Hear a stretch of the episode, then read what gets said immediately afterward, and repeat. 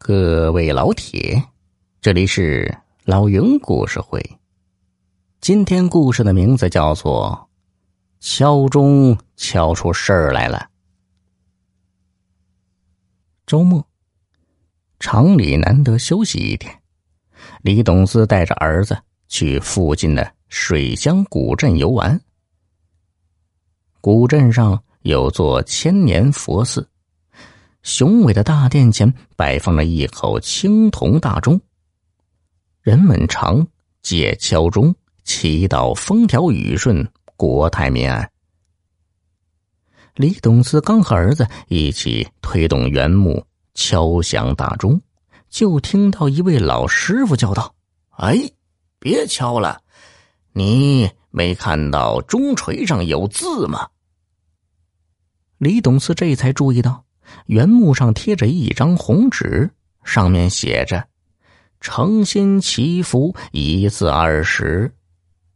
李董思尴尬的不知如何是好。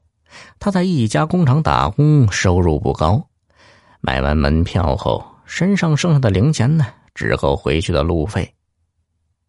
老师傅啊，慈眉善目，见他掏不出钱来，并没有为难他，说道：“啊。”这次就不收你的钱了，记得下次来敲时要先付钱。阿弥陀佛。李董思如释重负，连说对不起。他心想啊，哪还会有下次？门票这么贵，进来敲钟还要钱，以后再也不来了。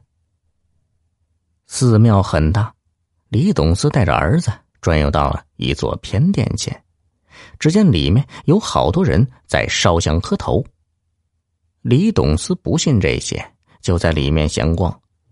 逛了一圈后啊，他发现墙角放着一口残破的坏钟，看样子比外面的大钟还要古老，布满了灰尘和铜锈。李董思掏出刚刚花五块钱在古镇上买的按摩锤，轻轻的敲了几下，几乎是没有响声。这时，刚才的老师傅突然从后面冒了出来，朝他吼道：“哎，住手！谁叫你乱敲钟的？”刚才慈眉善目的老师傅现在变得凶神恶煞。李董思被吓了一跳，结巴着说。敲这个坏钟，不会也要钱吧？我看上边没写字啊。老师傅说：“这不是钱的问题，敲好钟祈祷会发生好的事情，敲坏钟则反了过来，祈祷变成了诅咒，会发生坏的事情。”李董思不信，笑着说：“ 这怎么可能啊？”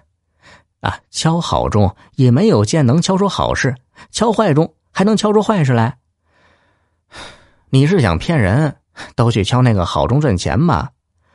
我再敲几下坏钟试试，看你说的是不是真的。说完，他又敲了起来。老师傅急忙拽住他的手说：“别敲了，你这是想诅咒谁吗？”